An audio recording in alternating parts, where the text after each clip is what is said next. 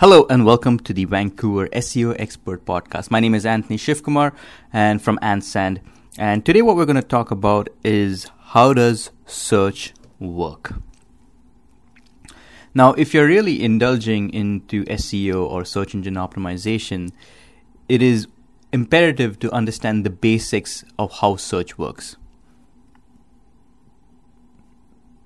Because at the end of the day, you're trying to optimize your website so that search engines can find you and rank you high. So, a better understanding of how search works is the essence of this particular episode.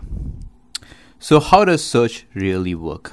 Now, to break things down, I believe there are four, four main things that search does. And let me explain to you what those four things are, and then I'll go a little deeper into why it does what it does and how you can optimize your website to maximize, based on this understanding, how you can optimize your website uh, so that search can find you even better. So, the first thing that search does is it crawls the web. What does that mean? now, every business can own a website. Now, search engines do not create their own content. For the most part, they do not. so, it needs to crawl the web is basically going out and finding new websites or existing websites that has updated um, recently. But the whole idea is to find all the web pages or all websites that's there on the internet. And this method of going out and finding all the web pages or websites that's there on the internet is called crawling. So that's the first thing a search engine has got to do. It's got to find out all the websites that's out there on the internet. Once it's found all those websites. It's, there are different mechanisms and a lot of technical ways of doing it. We're not going to go more into detail of detail as to how it really does does the crawling, but in a high level, the whole idea is to go out there and find web pages. Once it finds those web pages, it needs to record what it's found, and this is called indexing. We call it indexing the websites, indexes the websites. So now it's found all the web pages. It's now going to store it in its local database, which was that's what a Google's data bank and all the servers that you see on pictures and of of the servers is all it's doing is storing all that information into uh, into its computers. Now they don't really save the full web page or the website. They basically store a link to the web page, extracting the relevant content of that website so that it knows so that with that information it can process certain certain uh, certain factors. And and we'll and we'll go to the next and and we'll talk more about it in the next stage. So indexing is all about storing all those web pages into its into its database. The third thing that it does is ranks. Now that it's stored all the information on the database it needs to figure out what web page is supposed to rank higher than the other for a particular keyword So the way Google used to do it back in the day used to be something called PageRank. And uh, it was one of the algorithms that really helped it give much more superior results compared to other search engines. And the whole idea was back in the day was uh, how many pages link to a particular web page. So, for example, if I wrote an article on on fitness and then I referenced another web page, and if and if many web page, websites who wrote fitness is linked to that one particular web page, then then it's basically trying to say that that page that that has got all those links um, is a high quality web page. So if you search for fitness, then the page which has got the maximum links is probably the one that is that users are searching for. So that's what that's what PageRank was was basically figuring out how many links were linking to a particular page. So based on certain factors like that, Google basically tries to say, okay, which web page has got should rank higher than the other. So one of them is page rank. The other one could be how how long the business has been in in, in has been in business. So if a web page has been in business for say like ten years, that means there is something about this web page that is it's consistent. It's uh, it's uh, it's been the, it's, it's it's standing the test of time. So that would have much a little higher priority than than a website has just started off like say yesterday.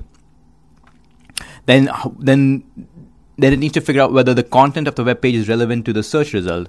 So, for example, if you search for, say, Vancouver SEO expert, it needs to know whether that web page is all about SEO or not.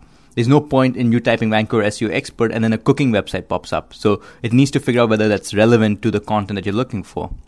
So that's where we call keywords. So a lot of so back in the day, people used to you know think that you know if you put more keywords, you could trick Google because now it's trying to figure out okay if this keyword there is there, that means anybody who searches for those types those exact phrases, then our web page would pop up but now it's a little bit more smarter. It's able to you know understand con- is able to understand the grammar, the English, the the, the the the the meaning of a page at a much more deeper level. So that now even if you put in a lot of keywords and if it feels that it's not relevant, it's not human readable, it will probably downrank you. So it's able to figure out a lot of these factors, and based on it, it's able to rank your web page. So, and there's more than 200 factors. So, uh, one of them could be security, one of them could be page time and how fast your website loads. What's the user interface? How's the usability? Um, how how um, how how how long do people stay on your website, which is called engagement? Do they just st- stay on your website and bounce off, or do they stay on your website and st- stay longer, take action? What is what is what is what is the engagement of your web page? So based on all of these parameters, it's it's basically trying to make sense of it and then saying, okay, for this particular keyword, we find that this web page is the best result for this particular for what users are searching for.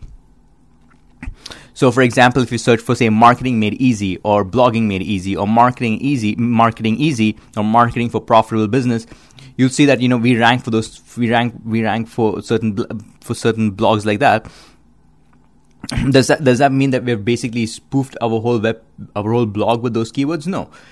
There's a lot of factors related to it. One is, you know, how relevant is the content to those keywords? How engaging is the content? How meaningful is the content? How much value does it give back to the user? How uh, important is the um, how, how, how different how, how different how different is this particular web page compared to the other web pages? Is it copied from some sources or is completely unique? It's got a new perspective. It's got new stories. Um, it's able to analyze all of those factors, and that's why ranking is a very complex field, and that's what this whole podcast is all about. So that you can optimize your web page to better uh, to better rank your website. So that's what a web uh, that's what a Google basically does. Or any search engine for that matter, it needs to rank your web page. And last but not the least, is supposed to display the results. So that's when what you see on the screen is basically the last step, which is displaying the results. And it could display it in, in, a, in, a, in a list form. If you go to the images, if you go to Google Images, it, it lists in a in a more uh, what do you say, you know, in a more sequential manner, in the sense like um, it's it's more horizontal, it's more it's more mosaic in nature. It's it's it's it's you know it's, so the way it displays is just a, it's a form of like a user interface. It's, it's a form of you know a user experience and stuff like that. Sometimes you might have star ratings, five star ratings, like Google My Business, which pops up on the right hand side. That's a different type of display.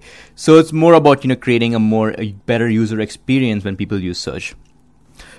So if you had to recap, search does basically four things. One, it crawls the webs, webs it crawls crawls the internet to find websites. All right. Two, it indexes all those web pages that it's crawled into its database. Three, it ranks the web pages based on more than 200 parameters so that for a particular keyword that a user types, it is able to pull out the most relevant web page that it feels based on its factors, ranking factors, and give it to the user. And last but not the least, once it ranks and, and once a user types in all the phrases, it basically pulls it out from its index, it ranks based on certain parameters, and then it displays it back to the user. In the nutshell, this is how search works. And it cannot be more complex than this. The real complexity ri- ri- uh, lies in how quickly it can index a web page and how quickly it can able, is able to rank the web page. And that's where the real complexity of creating a search engine is. And that's beyond the scope of this particular podcast. But in a nutshell, if you understand how search works, it's much easier to know how to optimize a web page in order to get the best experience, uh, the, the best the best way to optimize your website so it ranks higher on search.